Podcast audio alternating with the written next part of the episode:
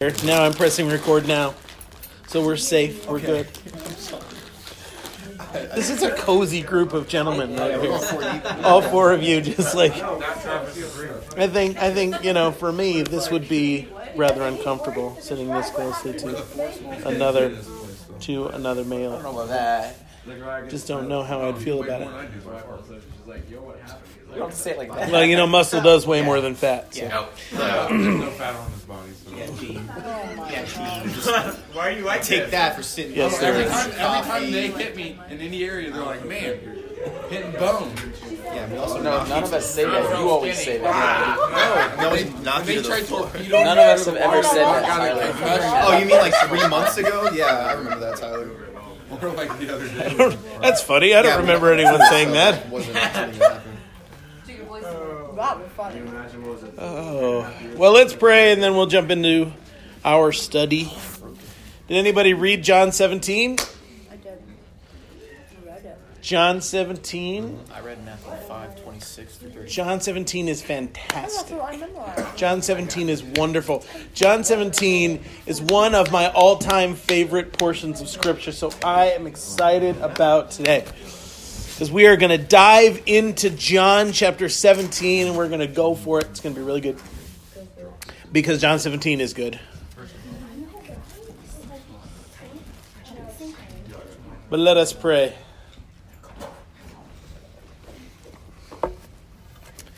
Abba, Father, we honor your presence in this room. We recognize and welcome your activity. Lord, we, we confess that you are present and at work in this room. By the power of your Holy Spirit, through the sacrifice of your Son, Jesus Christ, Lord, here we stand, embraced in the new covenant and surrounded by the undiluted love of Almighty God. Lord, we worship and we adore you. We thank you for your goodness to us. We thank you that you never change and that you have spoken your love over us since before the foundations of the earth. Lord, that we were chosen by you before the foundations of the earth to be transformed into the image of the second person of the Trinity. And Lord, we ask you to continue. We lean into that process today. We say, Lord, have your way. Continue, Lord, we, we cooperate with, we partner with you in your shaping us to look like Jesus. Give us the grace to hear your voice. Give us the courage to say yes. Give us the courage to receive all the grace that you have for us this morning. Holy Spirit, have free reign and movement within us, we ask in Jesus' name. Amen. I heard a quote this morning. Brian Zahnd is one of my one of my favorite preachers. He's somebody uh, one of his friends said he could preach the eyes out of a rattlesnake from 30 yards and I think that's probably true. Like I don't know how I don't know why. I, that makes no sense to me. I don't even know what that means. I don't know, but it sounds right because the man just he can just preach. Just sounds right. I don't even know what that means, but just sounds good. it sounds right because the man can preach. Okay, he can just oh, it's just good stuff. Anyway, and he read a quote from Dietrich Bonhoeffer. Okay, and Dietrich Bonhoeffer, I don't know if you know who that is, but an unbelievable witness for Christ in the midst of the Nazification of Germany prior to World War II. He stood against the the uh, the the hatred of the Jewish people and was therefore killed for his stance um, by the Nazi regime. He was killed. Most of the pastors during that time just kind of went along and praised Hitler and said, "Yeah, it's good, it's good, it's good," because they were worried they were going to lose their congregations and even lose their lives. Bonhoeffer was like, "I don't think so. Jesus would not be okay with this," and so he not only preached against Hitler, but he created an underground Bible school that was teaching people to resist the Nazi regime in Germany. He was then captured, sent to a concentration camp where he died. So, and he wrote a book called uh, that that is that I would recommend to every human being that wants to follow Jesus, called "The Cost of Discipleship." You need to read it. It will be painful, however. Um, but, and the quote that I heard from Brian Zahnd this morning was from a book I have not read, which is called Ethics, and apparently it wasn't finished. Uh, but it's also Bonhoeffer. And he said, When we encounter Jesus, the true and living Christ, we either die or we kill Jesus. And I was like, Shoot! that, whoa! And I've always said it like this Jesus changes everything he encounters. And if you're not being changed, you've not encountered Jesus. Were you raising your hand? Yeah, what was the name of that book? Cost Ethics. No, the, the other The other one, The Cost of Discipleship by Dietrich Bonhoeffer. A must read. It really is. And it will grill you. I mean, it puts you on the Holy Ghost rack and turns the notch. You know, it's woo. That's rough. It's rough, but it's good. It's it's uh, it's uh, the kind of of rigor, the kind of of passion that you would have to have to stand up to Hitler in the midst of uh, pre World War II Germany. Um, I mean, the entire imagine this, this won't be that hard to imagine, really. Imagine the entire culture around you without like only a very very small percentage of the people around you uh, are standing against this, but like 95% of the people around you are giving they're they're at an almost worshipful level about the leader of a nation who is spewing hatred, who is calling for warfare, who is stirring the nation, and you're standing in the middle of it and you and and you are presented with a very real choice. I can either do what Jesus calls me to do or I can probably get killed. And that's where Bonhoeffer was, and he made the, the right choice, and he died. And that's real. And he says, when we encounter the living Jesus, we will either die or we will kill him. We will kill Jesus or seek to kill Jesus. And that's what happened, isn't it, with those that encountered the living Jesus in the original? When he came the first time, you they became his followers and were killed for him, or they stood, or they put him up on a cross and nailed him there. Problem is with Jesus, kill him and he just he rises from the dead. That's the problem. You can't kill Jesus for good. It doesn't work. You can sure try, but Jesus is going to keep coming back, going, "Hey, hey here I am." it's much better. It's much better to just let Jesus kill you and then raise you from the dead. That's much better. It's far far preferable uh, to the to the other option, um, even though it doesn't necessarily sound like a lot of fun. it's not fun. I mean, but it is. It is fun, but it's not fun. Oh yes, the line from "Wonderful Cross." You know that song by Chris Tomlin from you know a million years ago, "Wonderful Cross," where it says. Uh, uh, no, no, no, no. That's the bids you come and die and find that I may truly live. That's a quote of Bonhoeffer. Jesus bids you to come and die. You want to follow Jesus now? Let's let's raise our hands. Let's say yes. Here I come. I'm going to die. But that is the call of Jesus. Take up your cross and follow me. That is not a small thing. Imagine a preacher standing up and say, "Take up your electric chair and follow me. Take up your firing squad and follow me. Take up your lethal injection and follow me." That is what Jesus was saying, but it's worse, way worse because lethal injection at least you don't feel nothing. The cross was specifically created to give someone the most painful death in the history of the world and Jesus is saying, "You want to follow me? There's there's your cross. Pick it up and follow me." It's interesting. Anyway, I don't know why we're starting there today. now, let's talk about the love of God. but this is the love of God. You see, that's what we've got to understand. That sometimes the most loving thing that God can do is kill you.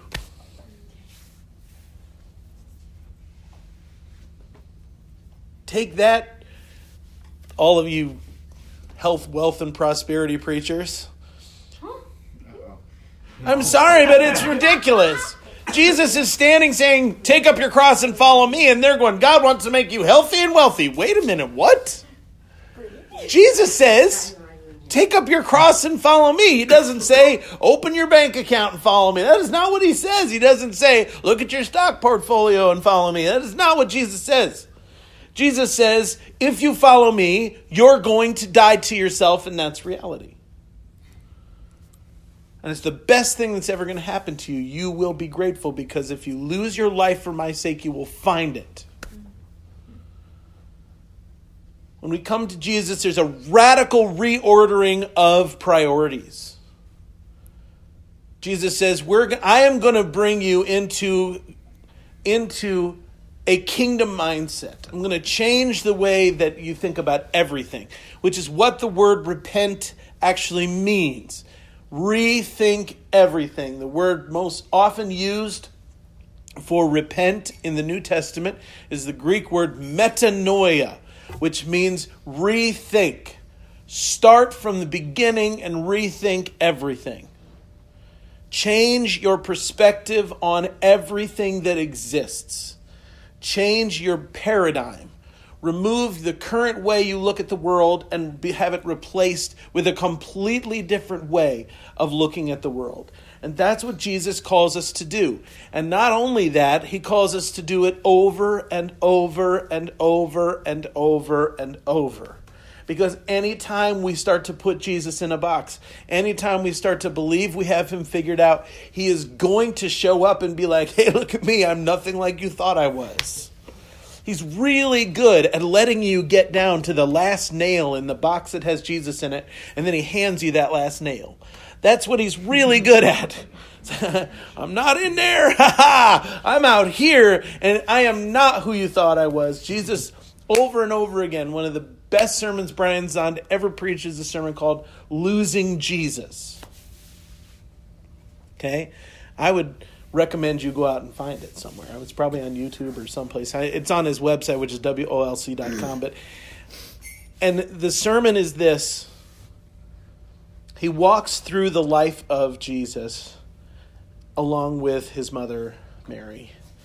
And in the first scene, you see when Jesus and Joseph and Mary go up to Jerusalem uh, for the Passover, and Jesus is with them. And then they leave after Passover and they get three days away from Jerusalem and realize Jesus isn't with us. She lost Jesus. They lost Jesus. Now, any of you who have traveled in a large group of family, you know that that's easy to do. Think of the Home Alone movies, right?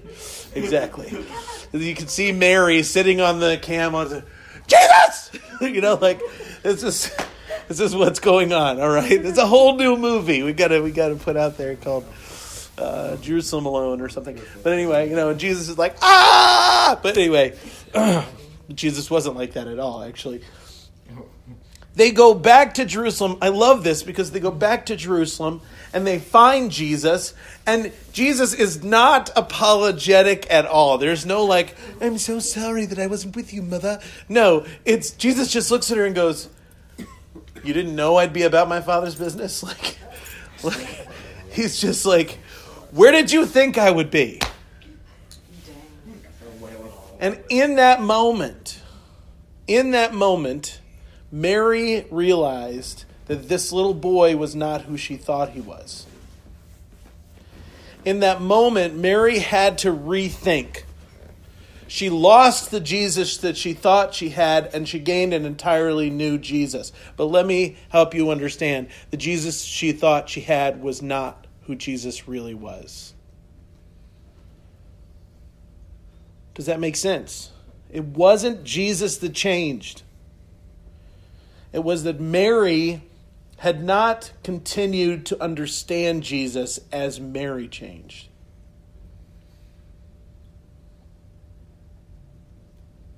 Fast forward a few years, maybe 20. We're in the midst of the ministry of Jesus, and Jesus is preaching in Capernaum, I think it was. That's a fair guess because Jesus was often in Capernaum. But Jesus is there. He's in this place and he's preaching, and message is brought to him Your mother and your brothers are looking for you. And Jesus says, Who are my mother? Who are my brothers? Now, it says somewhere in, in the Bible that Jesus' mother and his brothers were worried about him. They thought he was kind of losing it. And Jesus speaks directly to it. He said, The one who follows what my father is telling them to do, that's my mother. Those are my brothers. And Mary once again was face to face with a Jesus she didn't understand. She's face to face with it's really Jesus she's looking at, but that is not who she thought he was. Once again, Mary has lost Jesus and she has a choice. She can either continue to believe in the Jesus that she thought she knew, or she can reconcile her understanding of Jesus with the man standing before her. Because that's who he really is.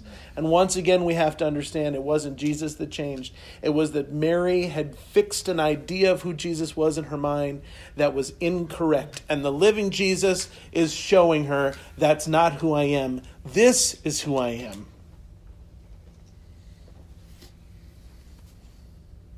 And then the final picture as Jesus is hanging on the cross and he looks down at the Apostle John and he says, This is your mother. This is your son. And she realizes in that moment that once again she's looking at a man that she doesn't even know, that she never understood, that she thought she had him figured out, but she didn't. That there's something else going on here, a Jesus she never knew, but that was always there, but she was not able to see it. And once again, her perspective of Jesus had to radically change. Not because Jesus changed, but because she had formed a picture of Jesus that was incorrect. And she had to tear that image down and take stock with the man that was in front of her. That process of encountering the living Christ and throwing away our old understanding of who he was so that we can align ourselves with who he truly is, that process is called spiritual growth. That process is called discipleship. That process is called maturing in Christ and becoming like Christ. Because we as human beings love to pigeonhole people, we love to categorize, we love to think we have things figured out and build a little precious box for Jesus that he gets to live in and he doesn't get to move and Jesus is not going to stay in your box. Remember that song from Sunday school? I wish I had a little red box to put my Jesus in. Do you remember that song? Anybody? Nobody? You know, I'll take it out and, and put it back again. What a horrible thing to teach to children! That we could put Jesus in a box. And you know, we just get to control this relationship. I'm just going to put you in the box, and then when I want to talk to you, I'll pull you out and love on you, but then otherwise you're going to stay in your little red box. Is that horrible or what?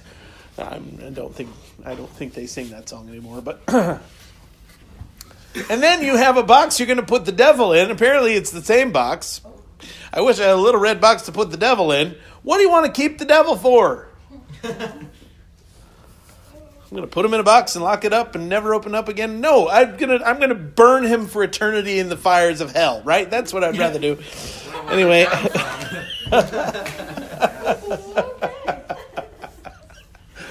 this is a great Sunday school song. Jesus is uncontrollable and the devil's burning forever. This is a great song. Anyway, you got to be careful when you're face to face with Jesus. And the disciples knew this. The disciples understood this because the disciples had Jesus do this to them all the time.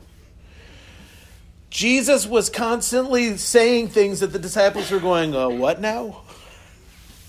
Over and over again, Jesus was being unpredictable. Jesus was was being himself, and the disciples are going, I thought I knew who this was. I love that one picture when they all get in the boat and they're, you know, they're headed across the lake, and Jesus sent them out. He's like, "Get out of here, guys." Hey guys, I love you both. Um, Josh, who did you say wrote that sermon? What? Brian Zahnd. Yeah, and he preached it way better than I did. But uh, so go check it out. It's called "Losing Jesus" by Brian Zahnd. His last name is spelled Z A H N D. He's one of my all-time favorite preachers. Anyway, he and Brad Jersak are best friends. So.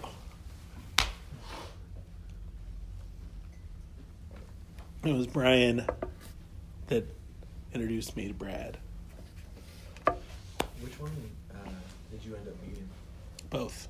I've met them both, which is pretty exciting.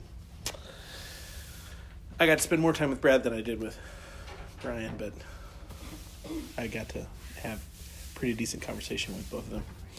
So, um, anyway, I maybe someday we'll watch the Gospel of Chairs in here, and which I've seen Brian do the Gospel in Chairs too at his church uh, himself, but uh, uh, and we'll all weep and get messed up and it'll be great. but uh, anyway, moving on.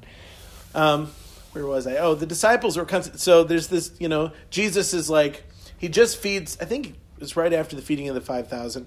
And then Jesus is like, guys, I got to go recharge. So I'm to go talk to dad for a while. Uh, I want you to get in the boat and go on over to the other side and I'll meet you. Now, here's the thing. They didn't ask Jesus how he was going to get to the other side of the lake of the Sea of Galilee. Okay. That's like you're in Chicago and you're like, hey, get in a boat and go on across to Milwaukee, okay? Uh, across Lake Michigan to Milwaukee. It's not quite that big, but it's pretty big. It's big enough that there's places on the Sea of Galilee that you can't see all the way across. Okay, so it's it's large. And he's like, go on, guys, I'll meet you. You know, and it's that's just an interesting thought. But anyway, so so they all got in the boat, you know, and then they go, and then there's this big storm. And in the middle of the storm, Jesus is walking on the water, right? And they're all like, ah! First of all, they were freaked out because of the storm. The next, they were freaked out because Jesus is walking on the water, right? this has happened before, though, where Jesus was asleep in the boat. And they're like, Jesus, we're going to die. And he's just like, oh, you of little faith. Hey, shut up. And then the storm just, and they're like, who is this guy? I mean, can you imagine what that would be like? It's this crazy storm. You all think you're going to die. There's water in the boat. Ah! Peter's over here puking his guts out over the side. Ah! You know, and then we got and we we got John is just hugging everybody. I just want you to know that I love you before we die. I just want you to know. You know, you got there's this, everything's going crazy, and finally somebody wakes Jesus up, you know, and, and Jesus is like, I'm, I'm taking, this is my nap, guys, come on. and they're like, but we're gonna, don't you care, we're gonna die. It was probably Thomas. Doesn't that sound like Thomas to you? we're gonna die, right? and Jesus is just like, ah, you know, you just saw me feed all those people or whatever miracle he just did. He, he's doing miracles all the time. He's like, you really think this is a problem? Shut up! I mean, that's literally what it's like. The Bible says he rebukes the wind and the waves. Like, it's not like this dramatic thing like in the Jesus movies where he stands up and he's like, Peace! Peace to you. No, Jesus is still lying down on his cushion in the boat and he's just like, Shut up! And then he just goes back to sleep. The waves, done.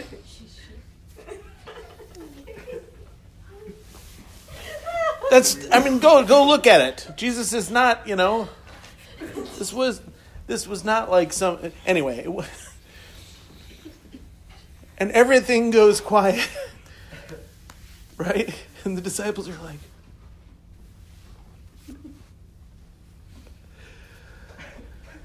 Who is this guy? Who is this guy? Who is this guy? That's what they were constantly asking themselves. That's why they stuck around. Because every five minutes, Jesus is doing something that's making them go, Who is this guy? What? what? One of my other favorite moments is in John 6, where the.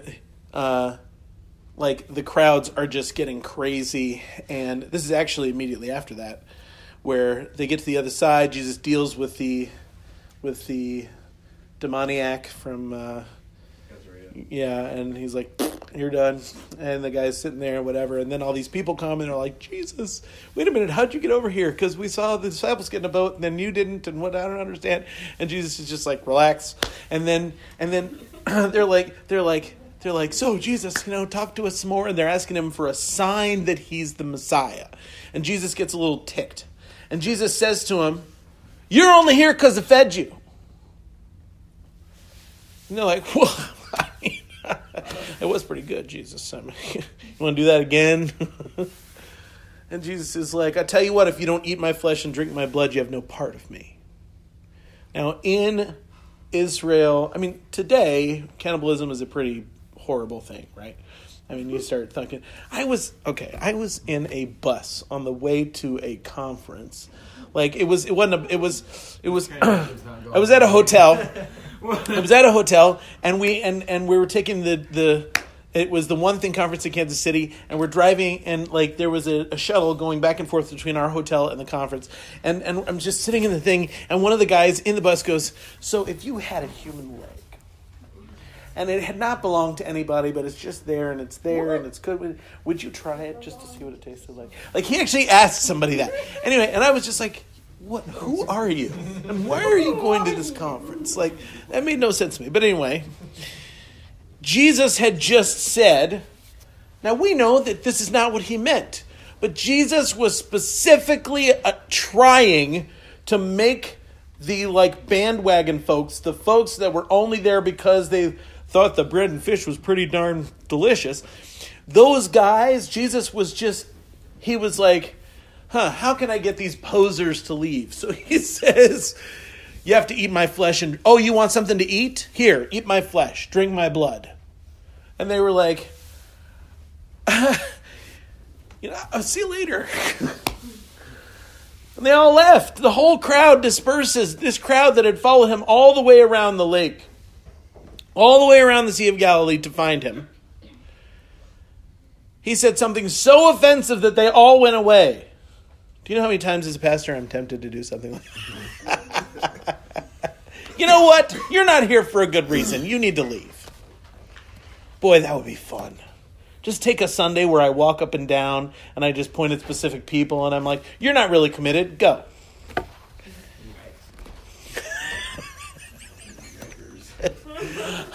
I have seen your giving statement. You need to leave. uh, you can wear those shoes, but you can't tithe. Is that how it is? All right. See ya. anyway, that was Jesus didn't care. That's what that's Jesus was like. If you're not serious, you don't belong here. So he said things specifically to confuse people because he knew the miracles would, would gather a crowd, but Jesus wasn't interested in a crowd. Jesus was interested in disciples. Man, where's the church on that? Tell you what, as a pastor with a mortgage to pay and a paycheck to receive, that is a tough one. And there are days when I see people go, and sometimes, sometimes it's because they don't appreciate the message that I'm preaching and I'm just preaching straight Jesus and they're like, I don't know. I recently had a family that left and I found out later that it was specifically because I was anti-American. Oh, I was like, well, you're welcome to stay gone.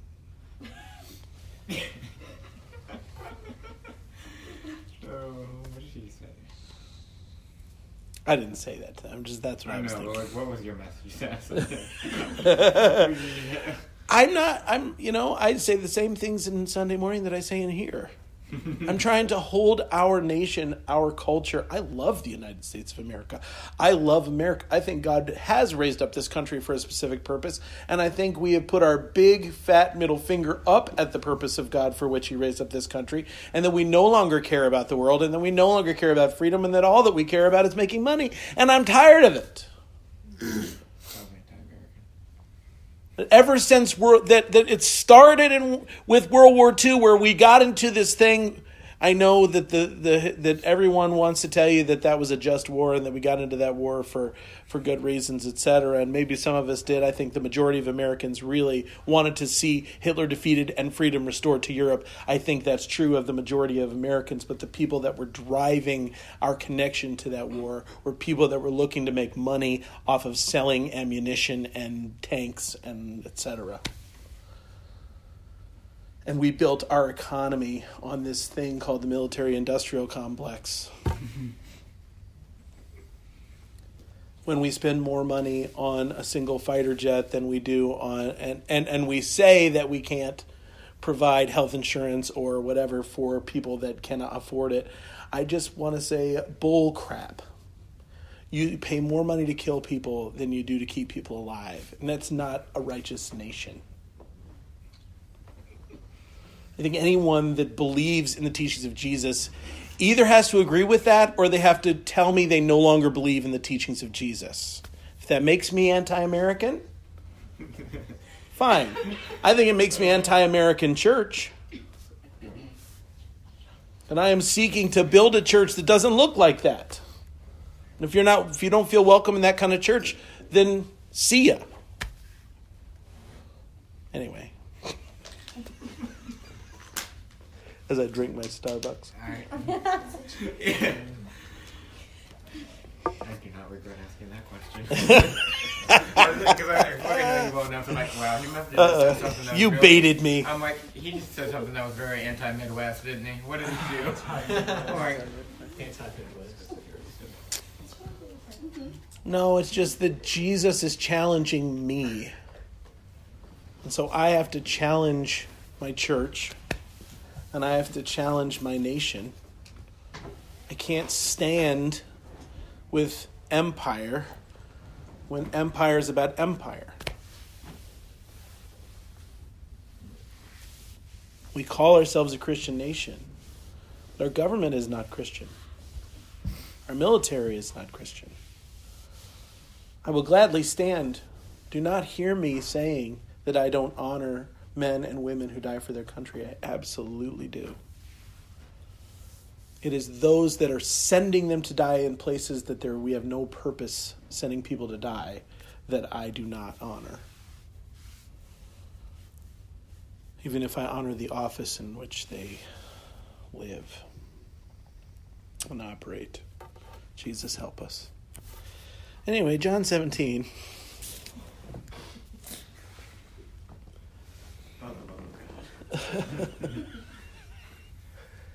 Are you guys? I don't know why I went off on that rampage. What are you guys thinking? Is there anybody in here? I I I promise I'll be nice to you. that you completely disagree with me.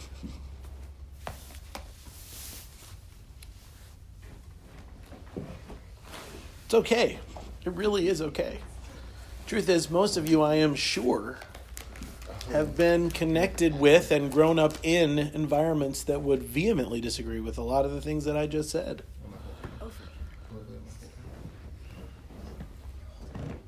the whole population of Rhineland.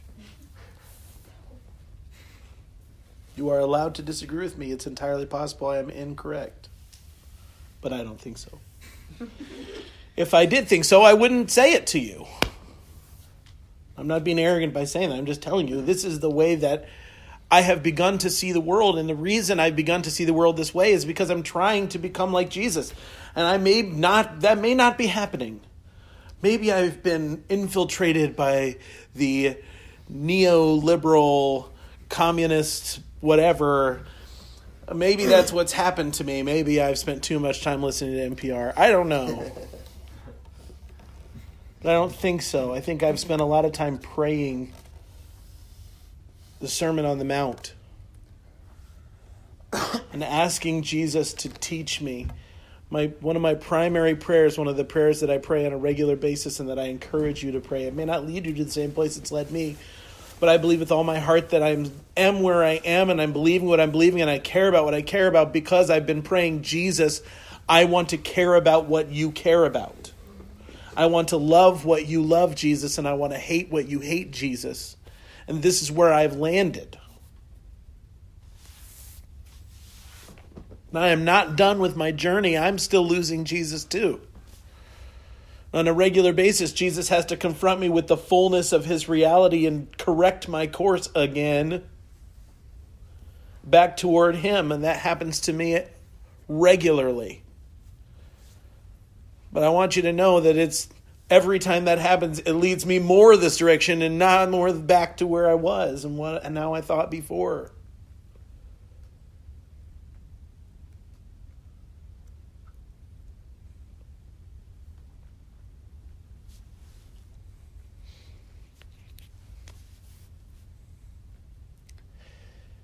Our world today looks remarkably like the world did five, seven, ten years before World War II.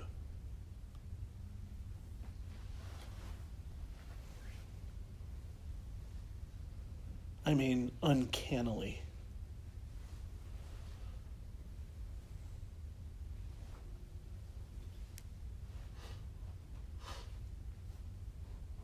And those that don't learn from history are doomed to repeat it, my friends. We are in the same ramping up cycle that we were in 10 years before World War II. That is real. And I know it is unthinkable. We, it's unthinkable to think that we might be headed back towards something like that. But that's what they would have told you then. We just fought World War One, the war to end all wars. War is over. This we understand. We're a people of peace. We're so we have grown beyond these worldwide conflicts, and yet the gap between rich and poor was growing and growing and growing and growing. Militant groups were rising up and gaining places of power all over the world.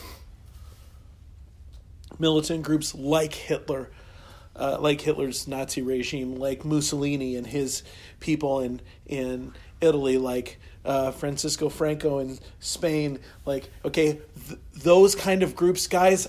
You need to understand that fascism is on the rise in our world right now. There are whole countries that are being taken over by a people who are deeply racist, deeply fascist, and, and they do not care. Do you recognize the fact that in our country, something like 75% of people, I just heard this study the other day, that something like 75% of people who live in the United States would stand behind a militaristic dictator if he was doing what they thought were good things.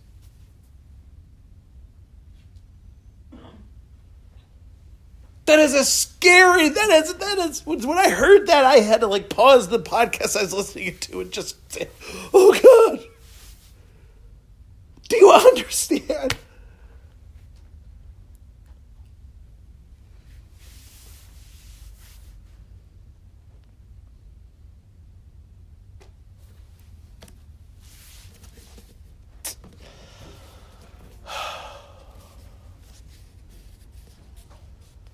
Wake up, folks. Until, and let me say this to you part of the reason we're headed that direction is because the voice of the church has been stifled or been bought.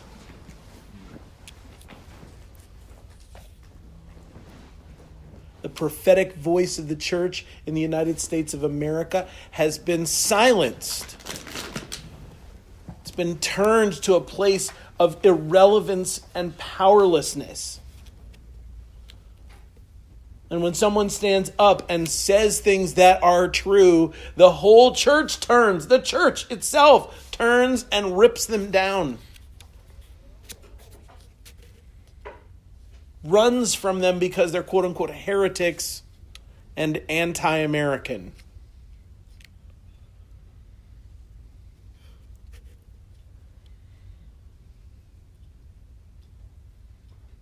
It's the same thing that the prophets who were telling Israel, Babylon is coming to defeat you, they were called the same thing. Well, you're just un Israelite. Can't we get a prophet in here that's going to give us some good news?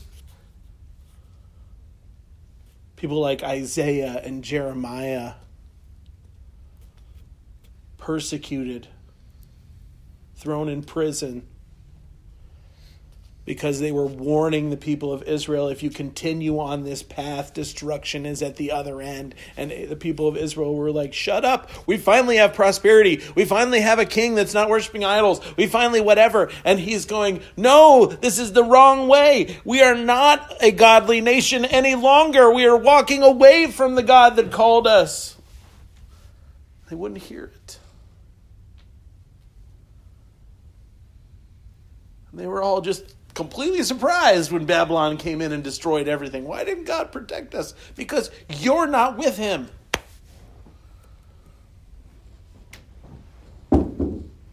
The Bible says that those who put their trust in the Lord will not be put to shame. That means we're trusting the Lord completely for every aspect of who we are and what we do. We're trusting His ways over ours. We're giving we, we are acknowledging him in all our ways and letting him make our paths straight. We're not just paying lip service to Jesus and making him the mascot of our nation and not the Lord of our nation. All right, I'm done. Because I could do this for the next two hours, and I don't want to. I want to get into John 17. But before we turn this page, is there anybody that has anything to say?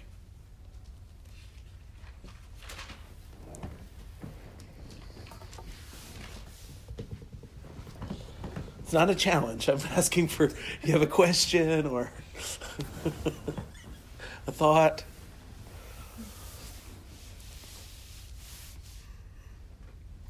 If you want to condemn me as an un American heretic, you are welcome to do so.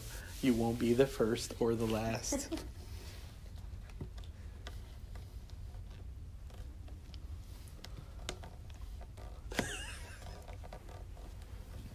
Nothing? What's going on in your head? What are you thinking about?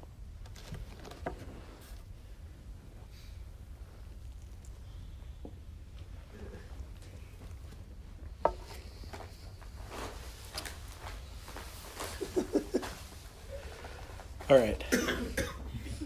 Let's take a couple minutes. Let's get up. Let's stretch. Let's uh, reset.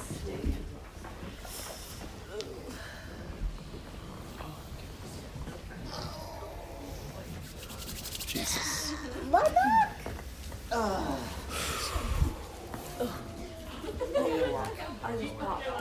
I just popped. I need a chiropractor. Amen. Stat. Two. I'm afraid to go to a chiropractor. Me too. I'm scared Oh, no, of it's when they do that great. neck thing and then you get like I watch them do it to I- my mom all the time and I thought her head was gonna fly off. Yeah, I know. Well, especially like the first time I ever went to a chiropractor, I was my back hurt so bad, like I couldn't. I had thrown my back out by like um, by sneezing. I would. Yeah, I was sitting. I was sitting in my car. I had one foot out of my car and one foot in my car, and I sneezed, and my back just goes like that. And I was just like, And so I was on muscle relaxers and stuff the doctor gave me, and I went to the chiropractor. And I was so scared because I was really hurting. And uh, and he's like, "Oh, we're gonna get you feeling better. It's gonna take a few adjustments over the next couple of weeks, but we're gonna get you feeling better."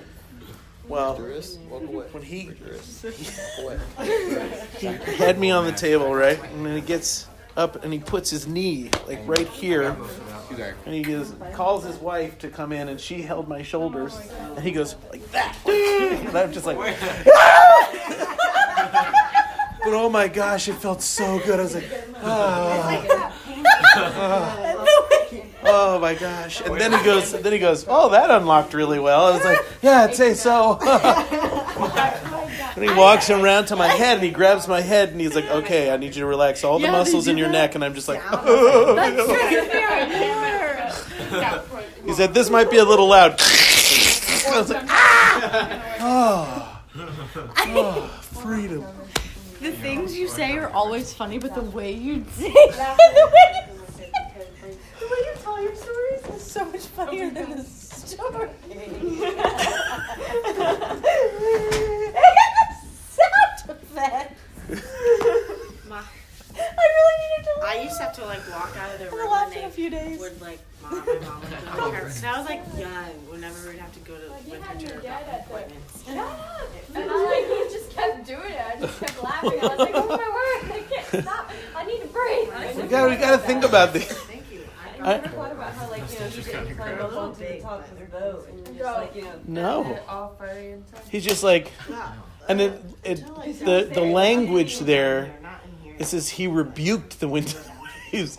He was annoyed. It was it was it, it was just they woke him it was like enough already. Like that was like and everybody's I like, think about like the CDC like being you know. And just he's like cállate. The Mexican Jesus. That'd be awesome. I would love that. That sounds un-American. Have you seen the Have you seen the the GOP Jesus videos? Have you seen those? Oh, oh my gosh! Wait a minute. Oh my gosh! You have to see. There's this one. It's Jesus, and he's standing there. How, how heavy of a dosage of satire is it? It's great. It's so good.